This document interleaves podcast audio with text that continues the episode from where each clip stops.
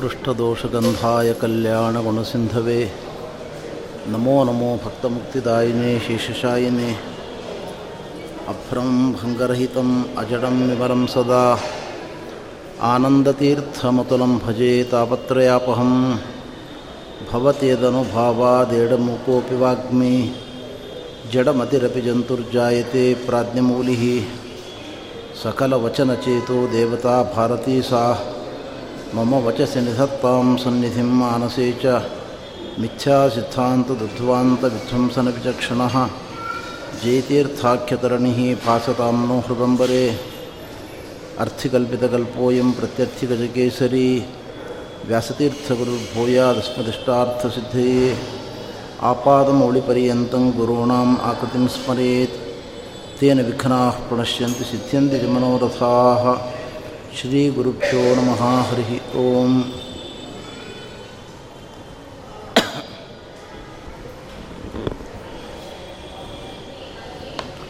ಪರಮ ಪೂಜ್ಯ ಶ್ರೀಪಾದಂಗಳವರ ಪಾದಕಮಲಗಳಿಗೆ ಅನಂತ ಸಾಷ್ಟಾಂಗ ಪ್ರಣಾಮಗಳನ್ನು ಅರ್ಪಿಸಿ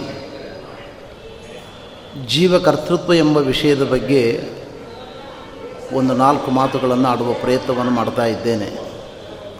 ವಾಸ್ತವಿಕವಾಗಿ ಇಂಥ ಗಂಭೀರವಾದ ವಿಷಯವನ್ನು ಜನರಿಗೆ ಮನಮುಟ್ಟುವಂತೆ ಹೇಳತಕ್ಕಂಥ ಒಂದು ಸಾಮರ್ಥ್ಯ ಚಂದ್ರಿಕಾದಿ ಗ್ರಂಥಗಳ ನಿರಂತರ ಪಾಠ ಪ್ರವಚನದಲ್ಲಿ ತೊಡಗಿದ ಪೂಜ್ಯ ಶ್ರೀಪಾದಂಗಳವರಿಗೆ ಇರತಕ್ಕಂಥದ್ದು. ನನಗಂಥ ಯೋಗ್ಯತೆ ಇಲ್ಲ. ಆದರೆ ಗುರುಗಳ ಆದೇಶವನ್ನು ಪಾಲನೆ ಮಾಡಬೇಕು ಅನ್ನುವ ಒಂದು ಶ್ರದ್ಧೆಯಿಂದ ಈ ವಿಷಯವನ್ನು ನಿಮ್ಮ ಮುಂದೆ ಮಂಡಿಸ್ತಕ್ಕಂಥ ಪ್ರಯತ್ನವನ್ನು ನಾನು ಮಾಡ್ತಾ ಇದ್ದೇನೆ. ಇದು ಒಂದು ಗಹನವಾಗಿರತಕ್ಕಂಥ ವೇದಾಂತದ ವಿಷಯ. ವೇದ ಮತ್ತು ಉಪನಿಷತ್ತುಗಳನ್ನು ಅಧ್ಯಯನ ಮಾಡತಕ್ಕಂಥ ಪ್ರತಿಯೊಬ್ಬರಿಗೂ ಇರುವ ಒಂದು ಜಟಿಲವಾದ ಸಮಸ್ಯೆ. ಇದನ್ನು ನಾವು ಸರಿಯಾಗಿ ತಿಳಿದುಕೊಳ್ಳುವ ಅಗತ್ಯವೂ ಇದೆ. ಉಪನಿಷತ್ತುಗಳನ್ನು, ವೇದಗಳನ್ನು ಓದುವಾಗ ನಮಗೆ ಅನೇಕ ರೀತಿಯ ವಾಕ್ಯಗಳನ್ನು ನಾವು ಕಾಣುತ್ತೇವೆ. ನಾಣ್ಯಕರ್ತ ನರ್ರತೆ ತ್ವತ್ಕ್ರಿಯತೆ ಕಿಂಚನಾರೇ. ಸಹಿ ಸರ್ವಸ್ಯ ಕರ್ತ, ಇಂತಹ ನೂರಾರು ಶ್ರುತಿಗಳು. ನಕರ್ತೃತ್ವ ನಕರ್ಮಾಣಿ ಲೋಕಸ್ಯ ಸೃಜತಿ ಪ್ರಭು ಇಂತಹ ಸ್ಮೃತಿಗಳು. ಇವುಗಳ ಒಟ್ಟು ಆಶಯ ಏನು ಅಂದರೆ, ಎಲ್ಲ ಕಾರ್ಯವನ್ನು ಮಾಡಿ ಮಾಡಿಸುವವನು ದೇವರು. ದೇವರಿಲ್ಲದೆ ಯಾವ ಕಾರ್ಯವೂ ಆಗುವುದಿಲ್ಲ. ಎಲ್ಲವೂ ದೇವರಿಂದಲೇ ಎಲ್ಲವೂ ದೇವರಿಂದಲೇ ಆಗತಕ್ಕಂಥದ್ದು. ಅಷ್ಟೇ ಅಲ್ಲ, ಎಲ್ಲವನ್ನ ಮಾಡುವವನು ದೇವರು. ನಾವು ಏನನ್ನೂ ಮಾಡುವುದಿಲ್ಲ. ನಾವು ಏನನ್ನೂ ಮಾಡುವುದಿಲ್ಲ. ನಾವು ಅಂದರೆ ಜೀವರು. ಜೀವರು ಏನನ್ನೂ ಮಾಡುವುದಿಲ್ಲ. ಪರಮಾತ್ಮನೇ ಎಲ್ಲವನ್ನು ಮಾಡತಕ್ಕಂಥದ್ದು ಅನ್ನತಕ್ಕಂಥ ವಾಕ್ಯ ತುಂಬ ಇದೆ ಉಪನಿಷತ್ತುಗಳಲ್ಲಿ. ಇದರ ಜೊತೆ ಜೊತೆಗೆ ನಮ್ಮನ್ನು ಕುರಿತು, ಅಂದರೆ ನಮ್ಮ ನಿಮ್ಮಂತಹ ಜೀವರಾಶಿಗಳನ್ನು ಕುರಿತು ಅನೇಕ ಆದೇಶಗಳು, ವಿಧಿಗಳು, ನಿಷೇಧಗಳು ಇವುಗಳು ಕಂಡು ಬರ್ತಾ ಇದ್ದಾವೆ. ಸ್ವಾಧ್ಯಾಯೋ ಅಧ್ಯೇತವ್ಯ. ಬ್ರಾಹ್ಮಣನಾಗಿ ಜನ್ಮವನ್ನು ಪಡೆದಿರತಕ್ಕಂಥ ವ್ಯಕ್ತಿ ವೇದಾಭ್ಯಾಸವನ್ನು ಮಾಡಬೇಕು. ಅಹರಹ ಸಂಧ್ಯಾಂ ಉಪಾಸೀತ. ಕಾಲಕಾಲಕ್ಕೆ ಸರಿಯಾಗಿ ಸಂಧ್ಯಾವಂದನೆಯನ್ನು ಆಚರಣೆ ಮಾಡಬೇಕು. ಮದ್ಯವನ್ನು ಪಾನ ಮಾಡಬಾರದು. ಇದನ್ನು ಮಾಡಬೇಕು, ಇದನ್ನು ಮಾಡಬಾರ್ದು ಅನ್ನುವ ವಿಧಿ ನಿಷೇಧಗಳು ವೇದಗಳಲ್ಲಿ ನೂರೆಂಟು ಇದ್ದಾವೆ. ಇಷ್ಟೇ ಅಲ್ಲ, ನಮ್ಮಂಥ ಜೀವರಾಶಿಗಳು ದುಃಖವನ್ನು ಅನುಭವಿಸುವಾಗ ವೇದ ಮಾತೆ ಹೇಳ್ತಾಳೆ ಯತ್ಕರ್ಮ ಕುರುತೆ ತದಭಿಸಂಪದ್ಯತೆ. ನಾನೇನಪ್ಪ ಮಾಡಲಿ? ನೀನು ಒಳ್ಳೇದು ಮಾಡಿದರೆ ಒಳ್ಳೆ ಊಟ ಮಾಡ್ತಿ, ಕೆಟ್ಟದ್ದನ್ನು ಮಾಡಿದರೆ ಕೆಟ್ಟ ಫಲವನ್ನು ಊಟ ಮಾಡ್ತಿದ್ದಿ ಯತ್ ಕರ್ಮ ಕುರುತೆ ತದಭಿಸಂಪದ್ಯತೆ. ಯಾವ ಕರ್ಮವನ್ನು ನಾವು ಮಾಡ್ತೇವೋ ಅಂತಹ ಫಲವನ್ನು ಪಡೆದುಕೊಳ್ತೇವೆ. ಹಾಗಿದ್ದರೆ ಕರ್ಮವನ್ನು ನಾವು ಮಾಡ್ತೇವೋ?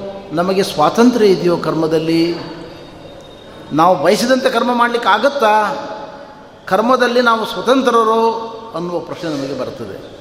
ಒಂದು ಕಡೆಯಲ್ಲಿ ವೇದ ಉಪನಿಷತ್ತುಗಳು ಹೇಳುತ್ತವೆ, ಜೀವನಿಗೆ ಸ್ವಾತಂತ್ರ್ಯ ಇಲ್ಲ, ಪರಮಾತ್ಮನಿಗೆ ಸ್ವಾತಂತ್ರ್ಯ ಇದೆ, ಅವನೇ ನಿಜವಾದ ಕರ್ತರು ಜೀವಕರ್ತ ಅಲ್ಲ, ಜೀವನಿಗೆ ಕರ್ತೃತ್ವ ಇಲ್ಲ. ಅದರ ಜೊತೆ ಜೊತೆಗೆ ಹೇಳ್ತದೆ ನೀನು ಇದನ್ನು ಮಾಡು ಇದನ್ನು ಮಾಡಬೇಡ ಇದನ್ನು ಮಾಡು ಇದನ್ನು ಮಾಡಬೇಡ ಅಂತ ನೂರೆಂಟು ಬಗೆಯ ವಿಧಿಗಳನ್ನು, ನಿಷೇಧಗಳನ್ನು ನಮ್ಮ ಮುಂದೆ ಇಡುತ್ತದೆ ಇದು ದೊಡ್ಡ ಸಂಕಟ. ಹೇಗೆ ಅರ್ಥ ಮಾಡಿಕೊಳ್ಬೇಕು ಅನ್ನೋದು ವೇದಗಳನ್ನು ಓದುವವರಿಗೆ ಒಂದು ದೊಡ್ಡ ಗೊಂದಲ ಇದು. ಇದಕ್ಕೆ ಸೂತ್ರಕಾರರಾಗಿರತಕ್ಕಂಥ ಬಾದರಾಯಣರು ಉತ್ತರವನ್ನು ಕೊಟ್ಟರು. ಓಂ ಕರ್ತ ಶಾಸ್ತ್ರಾರ್ಥವತ್ವಾತ್ ಓಂ. ಇದರ ಆಶಯ ಇಷ್ಟು. ಈ ಜಗತ್ತಿನಲ್ಲಿರುವ ವಸ್ತುಗಳು ಮೂರು. ಪರಮಾತ್ಮ, ಜೀವಾತ್ಮ, ಜಡ ವಸ್ತುಗಳು. ಈ ವಿಧಿ ನಿಷೇಧಗಳನ್ನು ವೇದ ಹೇಳ್ತಾ ಇದೆ ಎಂಬುದರಲ್ಲಂತೂ ವಿವಾದ ಇಲ್ಲ. ವ್ಯುತ್ಪನ್ನನಿಗೆ ವಾಕ್ಯಗಳನ್ನು ಓದಿದಾಗ ಶಬ್ದದಿಂದ ಬೋಧ, ಅರಿವಂತೂ ಬರ್ತಾ ಉಂಟು. ಇದು ಯಾರಿಗೆ ಸಂಬಂಧಪಟ್ಟದ್ದು ಎಂಬುದನ್ನು ನಾವು ಸ್ವಲ್ಪ ವಿಮರ್ಶೆ ಮಾಡಬೇಕು. ಜಡವಸ್ತುಗಳಿಗೆ ಇದನ್ನು ಮಾಡು, ಇದನ್ನು ಮಾಡಬೇಡ ಎಂಬ ಆದೇಶವನ್ನು ನೀಡುವುದರಲ್ಲಿ ಔಚಿತ್ಯವೇ ಇಲ್ಲ. ಯಾಕೆಂದರೆ ಜಡಕ್ಕೆ ಅರಿವಿಲ್ಲ, ಇಚ್ಛೆ ಇಲ್ಲ, ಪ್ರಯತ್ನ ಇಲ್ಲ. ಜಗತ್ತಿನಲ್ಲಿರುವ ವಸ್ತುಗಳು ಮೂರು. ಪರಮಾತ್ಮ, ಜೀವ, ಜಡ. ಜಡಕ್ಕೆ ಕರ್ತೃತ್ವ ಇಲ್ಲ. ಇನ್ನು ಉಳಿದವರು ಇಬ್ಬರು ಜೀವ ಮತ್ತು ಪರಮಾತ್ಮ. ಪರಮಾತ್ಮ ಸರ್ವತಂತ್ರ ಸ್ವತಂತ್ರ, ಪರಿಪೂರ್ಣ, ನಿತ್ಯಮುಕ್ತ. ಅವನು ವಿಧಿಗೂ ಆಸ್ಪದನಲ್ಲ, ನಿಷೇಧಕ್ಕೂ ಆಸ್ಪದನಲ್ಲ. ಹಾಗಿದ್ದರೆ ಇರುವ ಮೂರು ವಸ್ತುಗಳಲ್ಲಿ ಜಡ ಮತ್ತು ಪರಮಾತ್ಮನಿಗೆ ಈ ವಿಧಿ ನಿಷೇಧಗಳು ಅನ್ವಯ ಆಗುವುದಿಲ್ಲ ಅಂತಾದರೆ ಇನ್ಯಾರಿಗೆ ಅನ್ವಯ ಆಗಬೇಕು ಇದು? ಅರಣ್ಯರೋಧನಾಗಿಬಿಡ್ತದೆ ವೇದ ಹೇಳತಕ್ಕಂಥ ಈ ವಿಧಿ ನಿಷೇಧಗಳು. ಈ ನಿಟ್ಟಿನಲ್ಲಿ ಜೀವನಿಗೆ ಕರ್ತೃತ್ವ ಇದೆ. ಪರಮಾತ್ಮನ ಕೊಡಮಾಡಿದ ಜ್ಞಾನ ಇಚ್ಛೆಗಳಿಂದ ಜೀವನೂ ತನ್ನ ಕಾರ್ಯವನ್ನು ಮಾಡ್ತಾನೆ, ಜೀವನಿಗೆ ಕರ್ತೃತ್ವ ಇದೆ ಎಂಬುದಾಗಿ ಸೂತ್ರಕಾರರು ಹೇಳ್ತಾ ಇದ್ದಾರೆ. ಈ ಜಟಿಲ ಪ್ರಮೇಯವನ್ನು ಮೂವರು ಆಚಾರ್ಯರು ಹೇಗೆ ವಿನ್ಯಾಸ ಮಾಡಿದ್ದಾರೆ, ಹೇಗೆ ಅರ್ಥ ಮಾಡಿಕೊಂಡಿದ್ದಾರೆ, ಹೇಗೆ ವ್ಯಾಖ್ಯಾನ ಮಾಡಿದ್ದಾರೆ ಎಂಬುದನ್ನು ತುಂಬ ಚಿಕ್ಕದಾಗಿ ನಿಮಗೆ ಹೇಳಲಿಕ್ಕೆ ಪ್ರಯತ್ನ ಮಾಡ್ತೇನೆ ಅದ್ವೈತ ದರ್ಶನ ಈ ಸಮಸ್ಯೆಯನ್ನು ಬಿಡಿಸಿದ ಬಗೆ ಹೀಗೆ. ಅದ್ವೈತ ದರ್ಶನ ಹೇಳ್ತದೆ, ಮೊದಲು ಈ ಜೀವ ಅನ್ನುವ ಪದಾರ್ಥ ಏನು ಅಂತ ಸ್ವಲ್ಪ ಅರ್ಥ ಮಾಡಿಕೊಳ್ಳಿ. ಅದ್ವೈತದಲ್ಲಿ ತ್ರಿಸ್ಕಂಧ ಚೈತನ್ಯ ಅಂತ, ತ್ರಿಸ್ಕಂಧ ಚೈತನ್ಯವಾದ ಅಂತ ಉಂಟು. ಅಂದರೆ ನಿರ್ಗುಣ ನಿರಾಕಾರವಾದ ಚೈತನ್ಯ ಒಂದು, ಇದು ಪರಮ ಸತ್ಯ. ರಾಮ, ಕೃಷ್ಣ, ದತ್ತ ಧನ್ವಂತರಿ ಗಣೇಶ, ಪಾರ್ವತೀಶ, ಯಾವ ದೇವತೆಯನ್ನು ಬೇಕಾದರೂ ತಗೊಳ್ಳಿ. ಇದು ನಾವೇನು ಜಗತ್ತಿನಲ್ಲಿ ದೇವರು, ದೇವತೆಗಳು ಅಂತ ಕರಿತೇವಲ್ಲ, ಇದು ಒಂದು. ಮೂರನೇದ್ದು ನಮ್ಮ ನಿಮ್ಮಂತಹ ಜೀವರು. ಈ ಮೂರು ವಸ್ತುಗಳನ್ನು ಅದ್ವೈತ ನಮಗೆ ಸ್ಪಷ್ಟವಾಗಿ ತಿಳಿಸಿಕೊಡ್ತದೆ. ನಿಜವಾಗಿ ವೇದಶಾಸ್ತ್ರಗಳಿಗೆ ಐದಂಪರ್ಯ ತಾತ್ಪರ್ಯ ಇರುವುದು ಎಲ್ಲಿ ಅಂದರೆ ನಿರ್ಗುಣ ನಿರಾಕಾರವಾದ ಚೈತನ್ಯದಲ್ಲಿ. ಆ ಚೈತನ್ಯಕ್ಕೆ ಮಾಯೆಯ ಸಂಪರ್ಕ ಉಂಟಾದಾಗ ಕಾಣುವ ಪ್ರತಿಬಿಂಬವೇ ಈಶ್ವರ, ಬ್ರಹ್ಮ. ಸಗುಣನಾಗಿ, ಸಾಕಾರನಾಗಿ ಭಕ್ತರ ಬಯಕೆಗೆ ತಕ್ಕಂತೆ ಆಕಾರ ನಾಮಗಳನ್ನು ಪಡೆದುಕೊಂಡು, ರೂಪಗಳನ್ನು ಪಡೆದುಕೊಂಡು ಅವರ ಮನ ತಣಿಸುವ, ತೃಪ್ತಿಪಡಿಸುವ ದೇವರು. ಇವನಲ್ಲಿ ಅದ್ವೈತಕ್ಕೆ ಮುಖ್ಯ ತಾತ್ಪರ್ಯ ಇಲ್ಲ. ಇದನ್ನು ಮಾಯಾವಚ್ಛಿನ್ನ ಚೇತನ ಅಂತ ಕರೀತಾರೆ. ಮಾಯಾಖ್ಯಾಯ ಕಾಮಧೇನೋಹೋ ವತ್ಸೌ ಜೀವೇಶ್ವರಾಬುಭೋ ಅವಿದ್ಯಾವಚ್ಛಿನ್ನನಾದ ಚೇತನನನ್ನು ಜೀವ ಅಂತ ಕರೀತಾರೆ ಅದ್ವೈತದಲ್ಲಿ. ಇದರ ಬಗ್ಗೆ ಸ್ವಲ್ಪ ಇನ್ನೊಂದು ಇನ್ನೊಂದು ಚೂರು ವಿವರಣೆಯನ್ನು ನಾನು ಕೊಡ್ತೇನೆ. ವಾಸ್ತವಿಕವಾಗಿ ಇವತ್ತು ನಾವೇನು ಜೀವ ಅಂತ ಕಾಣ್ತಾ ಇದ್ದೇವಲ್ಲ, ಅದ್ವೈತ ಹೇಳ್ತದೆ, ಜೀವ ಎಂಬ ವಸ್ತುವೇ ನಿಜವಾಗಿ ಇಲ್ಲ. ಇರುವುದು ನಿರ್ಗುಣ ನಿರಾಕಾರವಾದ ಚೈತನ್ಯ ಒಂದು. ಸ್ಪಷ್ಟವಾಗಿ ಶಾಂಕರ ಭಾಷ್ಯದಲ್ಲಿ ಮತ್ತು ಪಂಚಪಾದಿಕೆಯಲ್ಲಿ ಮಾತನ್ನು ಹೇಳ್ತಾರೆ ಪಂಚಪಾದಿಕೆಯ ಮಾತುಗಳನ್ನೇ ಶ್ರೀಮಠ್ ಟೀಕಾಕೃತ್ಪಾದರು ನ್ಯಾಯಸುಧಿಯ ಜಿಜ್ಞಾಸಾಧಿಕರಣದಲ್ಲಿ ತೆಗೆದುಕೊಂಡಿದ್ದಾರೆ. ಏಯಂ ಚೈತನ್ಯಸ್ಯ ಸ್ವತಃವ ಸ್ಥಿತ ಬ್ರಹ್ಮರೂಪದಾಂ ಪ್ರತಿಪದ್ಯ ಜೀವತ್ವಾಪಾದಿಕ ವಿದ್ಯಾ ಪೂರ್ವಕರ್ಮ ಸಂಸ್ಕಾರ ಚಿತ್ರಭಿತ್ತಿರ ಅನಾದ್ಯ ವಿದ್ಯಾ ಅಂತ ಆ ಘಟ್ಟ ಪ್ರಾರಂಭ ಆಗ್ತದೆ. ಅದರ ಸಾರಾನುವಾದವನ್ನು ನಿಮ್ಮ ಮುಂದೆ ನಾನು ಮಾಡ್ತಾ ಇದ್ದೇನೆ.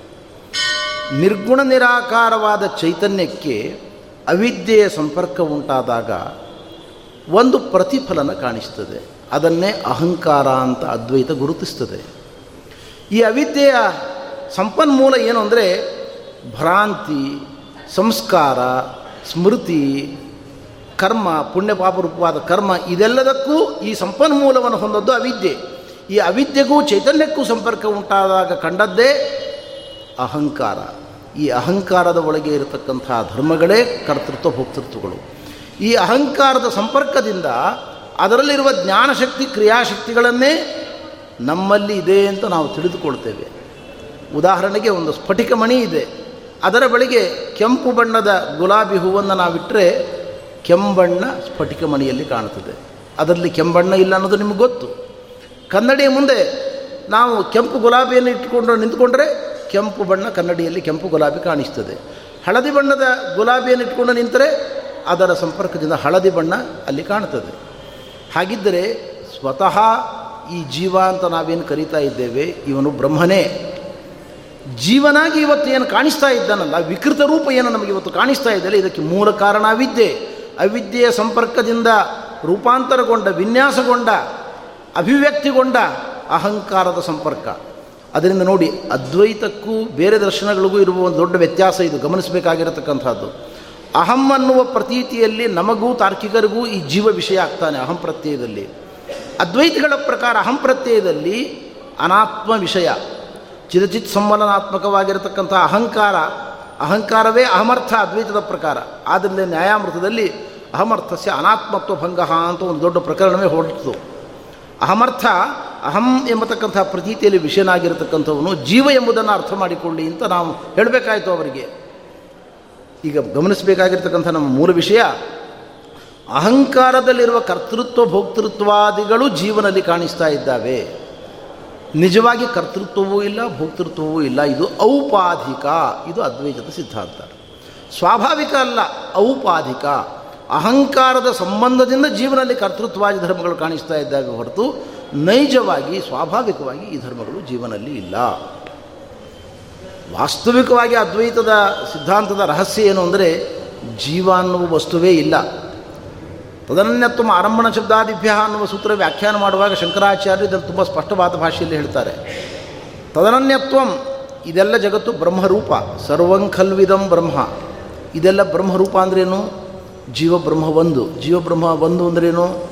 ಸ್ಪಷ್ಟವಾಗಿ ತಿಳಿದುಕೊಳ್ಳಿ ಇದನ್ನು ಅಂತ ಹೇಳ್ತಾರೆ. ಇದು ನನ್ನ ಕೈಯಲ್ಲಿ ಒಂದು ಸೇಬು ಹಣ್ಣಿದೆ. ಇನ್ನೊಂದು ಕಡೆಯಲ್ಲಿ ದಾಳಿಂಬೆ ಹಣ್ಣಿದೆ.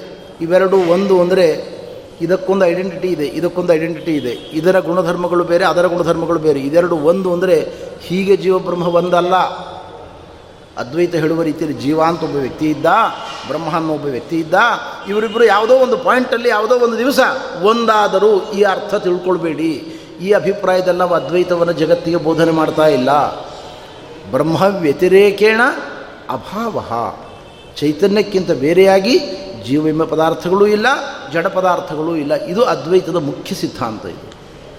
ಆದ್ದರಿಂದ ಜೀವನಿಗೂ ಕರ್ತೃತ್ವ ಇದೆ, ಜೀವ ವಿಧಿನಿಷೇಧಗಳಿಗೆ ವಿಷಯನಾಗ್ತಾನೆ ಎಂಬತಕ್ಕಂಥ ಈ ವಾಕ್ಯಗಳನ್ನು ನಿರ್ವಾಹ ಮಾಡಬೇಕಾದ್ರೆ ಅದ್ವೈತ, ಇದೆಲ್ಲ ಬ್ರಹ್ಮಜ್ಞಾನ ಬರುವವರೆಗೆ ಜಗತ್ತಿನಲ್ಲಿ ಕರ್ಮಗಳು, ವಿಧಿನಿಷೇಧಗಳು, ಮುಖ್ಯ ಸ್ಥಿತಿಗೆ ಬ್ರಹ್ಮಜ್ಞಾನವನ್ನು ಪಡೆದುಕೊಂಡ ಮೇಲೆ ಬ್ರಹ್ಮ ನಿರ್ಗುಣ ನಿರಾಕಾರನಾಗಿ ಉಳಿತಾನಾದ್ದರಿಂದ ಅವನಿಗೆ ಕರ್ತೃತ್ವವೂ ಇಲ್ಲ ಯಾವ ಧರ್ಮಗಳು ಅವನಲ್ಲಿ ಇಲ್ಲ. ನಮ ಮುಕ್ಷುಹು, ನವೈ ಮುಕ್ತ, ಇತ್ತೇಷ ಪರಮಾರ್ಥದ ಅಂತ ಗೌಡಪಾದರ ಕಾರಿಕೆ. ಆದ್ದರಿಂದ ಅದ್ವೈತಿಗಳು ಈ ಕಗ್ಗಂಟನ್ನು ಬಿಡಿಸಲಿಕ್ಕೆ ಮಾಡಿದ ಪ್ರಯತ್ನ ಯಾವ ವಿದ್ವಾಂಸರಿಗೂ ಮುದ ನೀಡುವಂತಹದ್ದಲ್ಲ. ದೊಡ್ಡ ಗೊಂದಲದ ಗೂಡಾಗಿ ಪರ್ಯವಸಾನಗೊಳ್ಳುತ್ತದೆ. ರಾಮಾನುಜರ ಗ್ರಂಥಗಳಲ್ಲಿ ಇದರ ಬಗ್ಗೆ ತಮ್ಮದೇ ಆಗಿರ್ತಕ್ಕಂಥ ವಿಮರ್ಶೆಯನ್ನು ಕೊಟ್ಟಿದ್ದಾರೆ. ವ್ಯಾಸತೀರ್ಥರು ತಾತ್ಪರ್ಯ ಚಂದ್ರಿಕೆಯಲ್ಲಿ ತತ್ವಸಾರ ಎಂಬ ಗ್ರಂಥದ ಉಲ್ಲೇಖವನ್ನು ಮಾಡಿ ಆ ಗ್ರಂಥದ ವಾಕ್ಯವನ್ನು ಉಲ್ಲೇಖಿಸ್ತಾರೆ. ಆದೌ ಈಶ್ವರ ದತ್ತೇವ ಪುರುಷ ಸ್ವಾತಂತ್ರ್ಯ ಶಕ್ತಿಯ ಸ್ವಯಂ ತತ್ವಜ್ಞಾನ ಚಿಕೀರ್ಷಣ ಪ್ರೇತನ ನ್ಯುತ್ಪಾದೆಯನ್ನು ವರ್ತತೆ. ತತ್ರೋಪೇಕ್ಷ ತೋನಮತ್ಯ ವಿಧ ತನ್ನಿಗ್ರಹಾನುಗ್ರಹವು ತತ್ತತ್ಕರ್ಮ ಫಲಂ ಪ್ರೇಕ್ಷಿತಃ ಸರ್ವಸ್ಯ ಪುಂಸೋ ಹರಿಹಿ. ಇದರ ತಾತ್ಪರ್ಯ ಇಷ್ಟು. ದೇವರು ಏನು ಮಾಡ್ತಾನೆ ಅಂದರೆ ಈ ಬ್ರಹ್ಮಕಲ್ಪದಲ್ಲಿ ನಮ್ಮ ನಿಮ್ಮಂತಹ ಜೀವರಿಗೆ ಜನ್ಮವನ್ನು ಕೊಟ್ಟ. ಪ್ರಥಮ ಜನ್ಮ, ಒಂದು ಸ್ಟಾರ್ಟಿಂಗ್ ಪಾಯಿಂಟ್ ಇದನ್ನು ಮನಸ್ಸಲ್ಲಿ ಅಂದಾಜು ಮಾಡಿಕೊಳ್ಳಿ. ಈ ಪ್ರಥಮ ಜನ್ಮವನ್ನು ಕೊಟ್ಟಲ್ಲ ಅದರಲ್ಲೂ ಕೂಡ ಪ್ರಥಮ ಪ್ರವೃತ್ತಿ. ಮೊದಲ ಬಾರಿಗೆ ಅವನಿಗೆ ಜ್ಞಾನ, ಇಚ್ಛೆ, ಪ್ರಯತ್ನ, ಸ್ವಾತಂತ್ರ್ಯ ಎಲ್ಲವನ್ನೂ ದೇವರು ಕೊಟ್ಟ. ಎಲ್ಲ ಸಾಮರ್ಥ್ಯವನ್ನು ತುಂಬಿದ ಜೀವನಿಗೆ. ಸ್ವಾತಂತ್ರ್ಯವನ್ನು ಜೀವನಿಗೆ ಕೊಟ್ಟ. ಪ್ರಥಮ ಪ್ರವೃತ್ತಿಯಲ್ಲಿ. ಅವನು ಉಪದ್ರಷ್ಟ ಅನುಮಂತಾಚ ಅಂತ ಗೀತೆ ಹೇಳ್ತಾ ಇದ್ದೆ ನೋಡಿ. ಅನುಮಂತಾಚ ಉಪದ್ರಷ್ಟ. ಸುಮ್ಮನೆ ಗಪ್ ಚಿಪ್ ಕೂತ್ಕೊಂಡು ಈಶ್ವರ ಅಬ್ಸರ್ವ್ ಮಾಡ್ತಾ ಇದ್ದ ಪ್ರವೃತ್ತಿಯನ್ನು. ಅವನೇನೋ ತಲೆ ಕೆಡಿಸ್ಕೊಳ್ಳಿಕ್ಕೆ ಹೋಗಲಿಲ್ಲ. ನಮಗೆ ಸ್ವಾತಂತ್ರ್ಯವನ್ನು ಕೊಟ್ಟುಬಿಟ್ಟಿದ್ದಾನ ಅವನು. ಒಳ್ಳೆಯದನ್ನು ಮಾಡಿದರೋ, ಒಳ್ಳೆಯದನ್ನೇ ಪ್ರೇರಣೆ ಮಾಡ್ತಾ ಹೋದ. ನಾವು ಕೆಟ್ಟದ್ದನ್ನು ಮಾಡಿದ್ವೋ, ಕೆಟ್ಟದ್ದನ್ನೇ ಪ್ರೇರಣೆ ಮಾಡ್ತಾ ಹೋದ. ಹಾಗಿದ್ದರೆ ಇದರ ಹೊಣೆಗಾರಿಕೆ ದೇವರ ಮೇಲೆ ಉಳಿದಿಲ್ಲ ನೋಡಿ ಈಗ. ಪ್ರಥಮ ಪ್ರವೃತ್ತಿಯಲ್ಲಿ ದೇವರು ಸ್ವಾತಂತ್ರ್ಯವನ್ನು ಕೊಟ್ಟಾಗ ಎಲ್ಲ ಅನುಕೂಲತೆಗಳನ್ನು ಕೊಟ್ಟಾಗ ನಾವು ತಪ್ಪಿದವು. ಈ ತಪ್ಪಿನ ಸರಮಾಲೆ ಮುಂದೆ ಮುಂದಿನ ಜನ್ಮಗಳಲ್ಲಿ ಅನುವರ್ತ ಆಗ್ತಾ ಹೋಯಿತು ಕೊನೆವರೆಗೆ. ಹಾಗಿದ್ದರೆ ಈಶ್ವರ ಇದಕ್ಕೆ ಹೊಣೆಗಾರ ಅಲ್ಲ. ಅವನು ಯಾವಾಗ ಹೊಣೆಗಾರ ಆಗ್ತಾ ಇದ್ದ? ಅವನೇ ಮಾಡಿಸಿದ್ದರೆ. ಅವನು ಮಾಡಿಸ್ತಿಲ್ಲ. ಪ್ರಥಮ ಪ್ರವೃತ್ತಿಯಲ್ಲಿ ಉದಾಸೀನಾಗಿಬಿಟ್ಟ ಅವನು. ತೆಪ್ಪ ಕೂತ್ಕೊಂಡ್ಬಿಟ್ಟ. ನೋಡಯ್ಯ ಜೀವ, ನಿನಗೆಲ್ಲ ಅನುಕೂಲತೆ ಮಾಡಿಕೊಟ್ಟಿದ್ದೀನಿ. ಏನು ಮಾಡ್ತೀಯೋ ಮಾಡು. ನಿನಗೆ ಸ್ವಾತಂತ್ರ್ಯ ಕೊಟ್ಟಿದ್ದೇನೆ ಎಂದ. ಆ ಸ್ವಾತಂತ್ರ್ಯವನ್ನು ಬಳಸ್ಕೊಂಡು ನಾವೇನು ಮಾಡಿದ್ವಿ? ಮಾಡಬೇಕಾದ್ದನ್ನು ಮಾಡುವವರು ಕೆಲವರು. ಮಾಡಬಾರ್ದನ್ನು ಮಾಡೋರು ಮತ್ತೆ ಕೆಲವರು. ಅದಕ್ಕೆ ದೇವರು ಹೇಳ್ದ, ನಿನಗೆ ಯಾಕೆ ದುಃಖ ಕೊಟ್ಟಿದ್ದೇನೆಂದರೆ, ಮಾಡಬೇಕಾದ್ದನ್ನು ಮಾಡಿದವರ ಗುಂಪಿಗೆ ನೀನು ಸೇರಿಕೊಂಡಿಲ್ಲ, ಮಾಡಬಾರದ್ದನ್ನು ಮಾಡಿದ್ದಿ. ಮಾಡಿದ್ದು ಮಹಾರಾಯ, ನಾನೇನು ಮಾಡಲಿ ಅಂತ ಕೈ ಚೆಲ್ಲಿಬಿಟ್ಟ ದೇವರು. ಇದು ಅವರ ವಿಚಾರದ ಪದ್ಧತಿ. ಹೀಗೆ ಸ್ವಾತಂತ್ರ್ಯವನ್ನು ಪರಮಾತ್ಮ ಕೊಟ್ಟ ಎಂಬ ಪರಿಕಲ್ಪನೆ ಏನು ವಿಶಿಷ್ಟಾದ್ವೈತ ಹೇಳ್ತದೆ, ಇದು ಸ್ವಲ್ಪ ವಿಚಾರಣೀಯವಾಗಿರತಕ್ಕಂಥ ವಿಷಯ. ನಚ ಸ್ವಾತಂತ್ರ್ಯ ಮನ್ಯಗಂಕರೋತಿ ಅಂತ ಶ್ರುತಿಗಳು ಸ್ಪಷ್ಟವಾಗಿ ಪರಮಾತ್ಮನಿಗೂ, ಪರಮಾತ್ಮನ ಧರ್ಮಗಳಿಗೂ ಭೇದ ಇಲ್ಲ. ಪರಮಾತ್ಮ ಬೇರೆಯಲ್ಲ, ಅವನ ಗುಣಗಳು ಬೇರೆಯಲ್ಲ ಅಂತ ಹೇಳ್ತವೆ. ಆದ್ದರಿಂದ ಸ್ವಾತಂತ್ರ್ಯ ಎಂಬುದು ಪರಮಾತ್ಮನ ಗುಣ. ಗುಣ ಗುಣಿಗಳಿಗೆ ಭೇದ ಇಲ್ಲ ನಮ್ಮ ಸಿದ್ಧಾಂತದಲ್ಲಿ. ಉಪನಿಷತ್ತು ಇದನ್ನು ಸ್ಪಷ್ಟವಾದ ಭಾಷೆಯಲ್ಲಿ ಹೇಳ್ತದೆ. ನೇಹ ನಾನಾಸ್ತಿ ಕಿಂಚನ. ಪರಮಾತ್ಮ ಬೇರೆಯಲ್ಲ, ಅವನ ಗುಣಗಳು ಬೇರೆಯಲ್ಲ. ಪರಮಾತ್ಮನಿಗೂ ಅವನ ಗುಣಗಳಿಗೂ ಭೇದವನ್ನು ಚಿಂತನೆ ಮಾಡತಕ್ಕಂಥ ವ್ಯಕ್ತಿ ಮೃತ್ಯೋಸ್ಸ ಮೃತ್ಯುಮಾಪ್ನೋತಿ ಏಹ ನಾನೇವ ಪಶ್ಯತಿ. ಭಗವಂತನಿಗೂ ಅವನ ಗುಣಗಳಿಗೂ ಭೇದವನ್ನು ಚಿಂತನೆ ಮಾಡೋದಾಗಲಿ, ಇವ ಪದ ಉಂಟು ಅಲ್ಲಿ, ಇದರಿಂದ ಭೇದಾಭೇದವನ್ನು ಚಿಂತನೆ ಮಾಡುವವರಾಗಲಿ, ತಮಸ್ಸಿಗೆ ಹೋಗ್ತಾರೆ ಎಂಬುದಾಗಿ ಹೇಳುವ ಮೂಲಕ ಉಪನಿಷತ್ತು. ಪರಮಾತ್ಮ ಬೇರೆಯಲ್ಲ, ಅವನ ಗುಣಗಳು ಬೇರೆಯಲ್ಲ ಅಂತ ಸ್ಪಷ್ಟವಾದ ಭಾಷೆಯಲ್ಲಿ ಹೇಳಿದೆ. ಆದ್ದರಿಂದ ಸ್ವಾತಂತ್ರ್ಯ ಅಂದರೂ ದೇವರು ಅಂದರೂ ಒಂದೇ, ಸರ್ವಜ್ಞತ್ವ ಸಾರ್ವಜ್ಞ ಅಂದರೂ ದೇವರು ಅಂದರೂ ಒಂದೇ ಆನಂದ ಅಂದರೂ ದೇವರಂದರೂ ಒಂದೇ, ವಿಜ್ಞಾನ ಅಂದರೂ ದೇವರಂದರೂ ಒಂದೇ. ನಮ್ಮ ಸಿದ್ಧಾಂತದ ಪ್ರಕಾರ ಅಂದರೆ ವೈದಿಕ ಸಿದ್ಧಾಂತದ ಪ್ರಕಾರ, ಮಾಧ್ವ ಸಿದ್ಧಾಂತದ ಪ್ರಕಾರ ದೇವರು ಬೇರೆಯಲ್ಲ, ಗುಣಗಳು ಬೇರೆಯಲ್ಲ. ವಿಜ್ಞಾನಂ ಬ್ರಹ್ಮ, ಆನಂದಂ ಬ್ರಹ್ಮ, ಹಾಗೆ ಸ್ವಾತಂತ್ರ್ಯವೇ ಪರಮಾತ್ಮ. ಇದನ್ನು ಇನ್ನೊಬ್ಬರಿಗೆ ಕೊಡ್ತಾನೆ ಸ್ವಲ್ಪ ಕಾಲದವರೆಗೆ ಅಂದರೆ ಒಂದು ಅರ್ಥದಲ್ಲಿ ಸ್ವಲ್ಪ ಕಾಲದವರೆಗೆ ಅದ್ವೈತಿ ಆಗ್ತೇವೆ ನಾವು.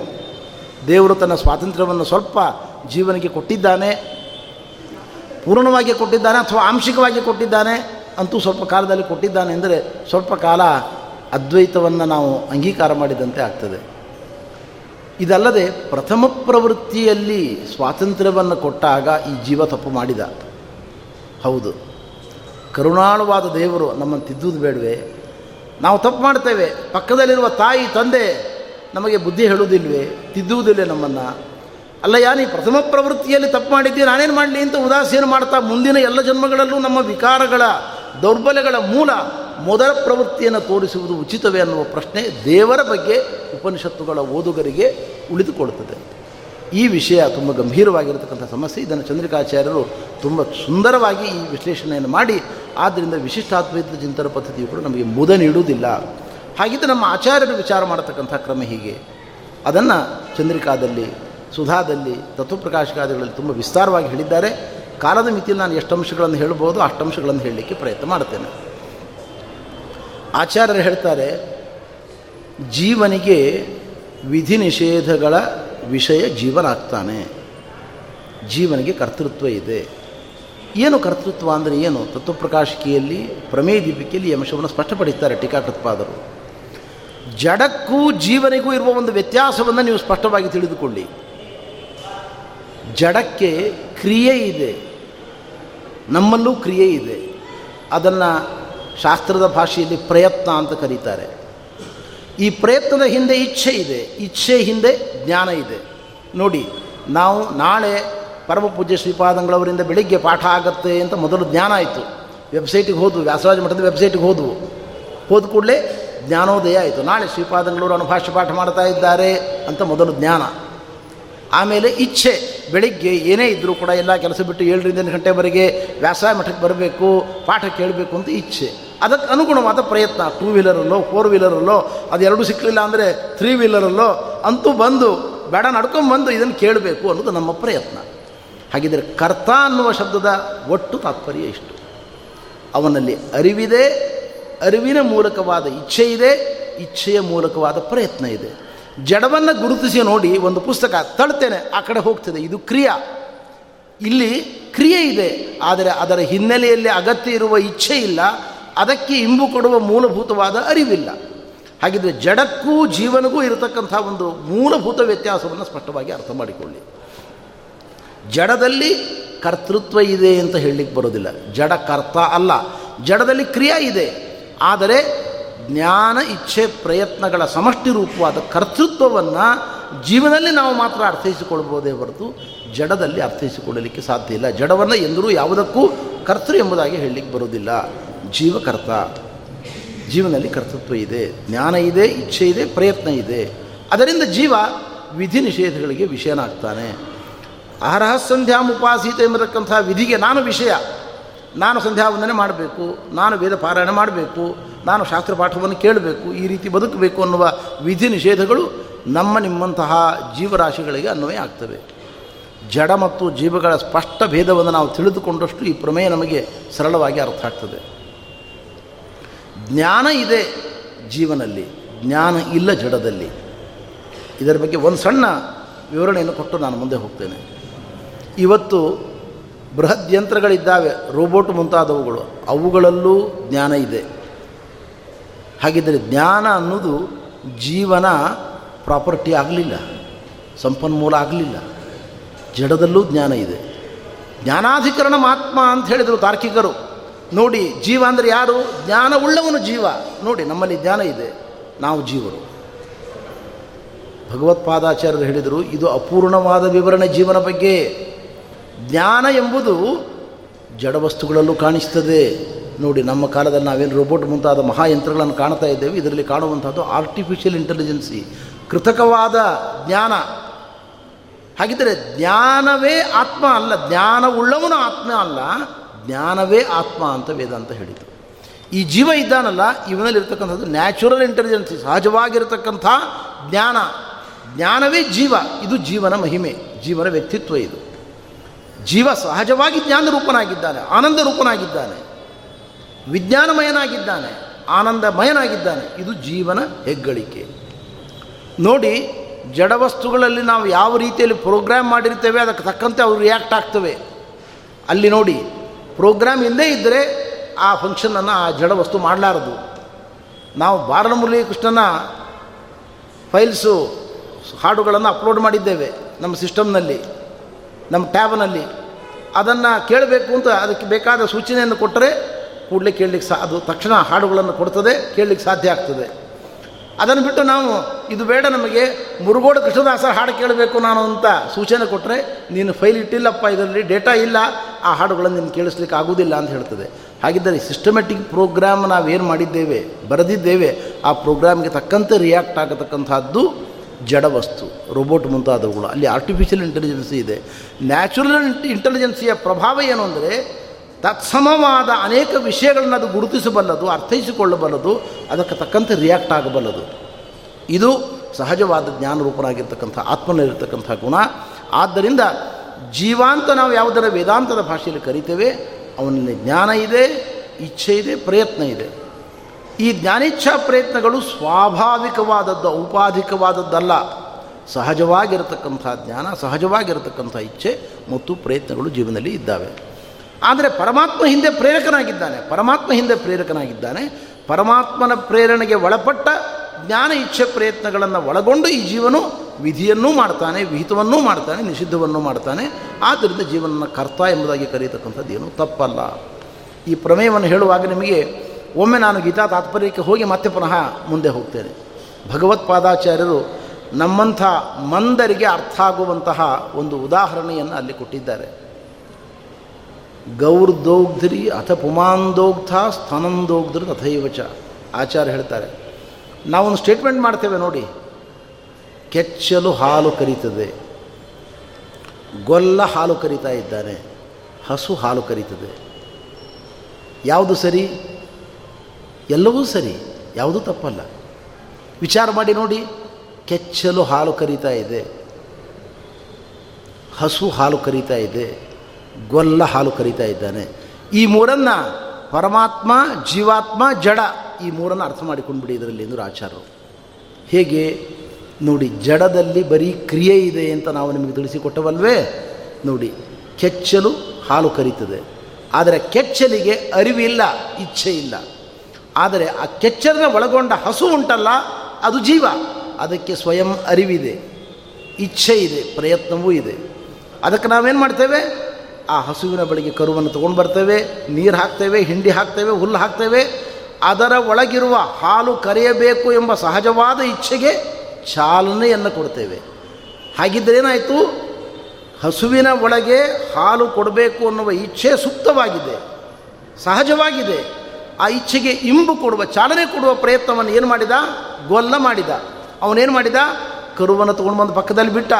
ಮೊದಲದ ಹಾಲು ಕುಡಿಲಿಕ್ಕೆ ಬಿಟ್ಟ. ಹುಲ್ಲು ಹಾಕಿದ, ಹಿಂಡಿ ಹಾಕಿದ, ನೀರು ಕುಡಿಸಿದ, ಮೈ ದಡವಿದ ಇವೆಲ್ಲ ಗೊಲ್ಲನ ಕ್ರಿಯೆಗಳಿಂದ ಏನಾಯಿತು? ಸಹಜವಾಗಿರುವ ಹಾಲು ಕೊಡಬೇಕು ಅನ್ನುವ ಅದರೊಳಗಿರುವ ಇಚ್ಛೆ ಪ್ರಕಟಗೊಂಡಿತು. ಹಾಗೆ ಪ್ರತಿಯೊಬ್ಬ ಜೀವನಲ್ಲೂ ಕೂಡ ಸಹಜವಾಗಿರತಕ್ಕಂತಹ ಜ್ಞಾನ ಇಚ್ಛೆಗಳಿದ್ದಾವೆ ಇದು ಪರಮಾತ್ಮನ ಪ್ರೇರಣೆಯಿಂದ ಚಾಲನೆಯನ್ನು ಪಡೆದುಕೊಳ್ತವೆ. ಆದ್ದರಿಂದ ನಮ್ಮದಾಗಿರತಕ್ಕಂತಹ ಜ್ಞಾನ ಇಚ್ಛೆ ಪ್ರಯತ್ನಗಳಿಂದ ನಾವು ಕಾರ್ಯವನ್ನು ಮಾಡೋಣದರಿಂದ ನಾವು ಕರ್ತ ಅಂತ ಕರೆಸಿಕೊಳ್ತೇವೆ. ಕರ್ತೃತ್ವಕ್ಕೆ ಸ್ವಾತಂತ್ರ್ಯ ಬೇಕಿಲ್ಲ, ಕೇವಲ ಜ್ಞಾನೇಚ್ಛಾ ಪ್ರಯತ್ನಗಳು ಇದ್ದರೆ ಸಾಕು, ವಿಧಿ ನಿಷೇಧಗಳಿಗೆ ಜೀವ ವಿಷಯ ಆಗಬೇಕಾದರೆ ಅವರಿಗೆ ಕರ್ತೃತ್ವ ಸಾಕೆ ಹೊರತು ಸ್ವಾತಂತ್ರ್ಯದ ಅನಿವಾರ್ಯತೆ ಇಲ್ಲ ಎಂಬುದನ್ನು ಚಂದ್ರಿಕಾಚಾರ್ಯರು ಸ್ಪಷ್ಟವಾಗಿ ಹೇಳ್ತಾರೆ. ವಿಧಿ ನಿಷೇಧಕ್ಕೆ ಒಬ್ಬ ವ್ಯಕ್ತಿ ವಿಷಯ ಆಗಬೇಕಾಗಿದ್ದರೆ ಏನು ಬೇಕು ಅಂದರೆ ಕರ್ತೃತ್ವ ಬೇಕೇ ಹೊರತು ಸ್ವಾತಂತ್ರ್ಯದ ಅವಶ್ಯಕತೆ ಇಲ್ಲ. ಸ್ವಾತಂತ್ರ್ಯ ಇಲ್ಲದೇ ಇದ್ದರೂ ಕೂಡ ಅವನು ಕರ್ತ ಆಗ್ತಾನೆ. ನಿಮಗೊಂದು ಉದಾಹರಣೆ ಹೇಳ್ತಾರೆ ನೋಡಿ ಚಂದ್ರಿಕಾಚಾರ್ಯರು ಭಾಳ ಸರಳವಾದ ಉದಾಹರಣೆ. ತಂದೆ ಮಗನಿಗೆ ಹೇಳ್ತಾನೆ ಸಂಧ್ಯಾವಂದನ ಮಾಡು ಅಂತ ಹೇಳ್ತಾನೆ. ತಂದೆ ಮಗನಿಗೆ ಸಂಧ್ಯಾವಂದನೆ ಮಾಡು ಅಂತ ಹೇಳ್ತಾನೆ.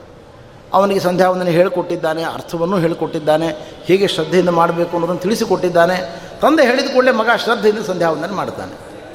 ಹಾಗಾದರೆ ಗಮನಿಸಿ, ತಂದೆಯ ಮಾತನ್ನು ಕೇಳಿ ಪ್ರೇರಣೆ ಪಡೆದು ಮಗ ಸಂಧ್ಯಾವಂದನೆ ಮಾಡಿದ.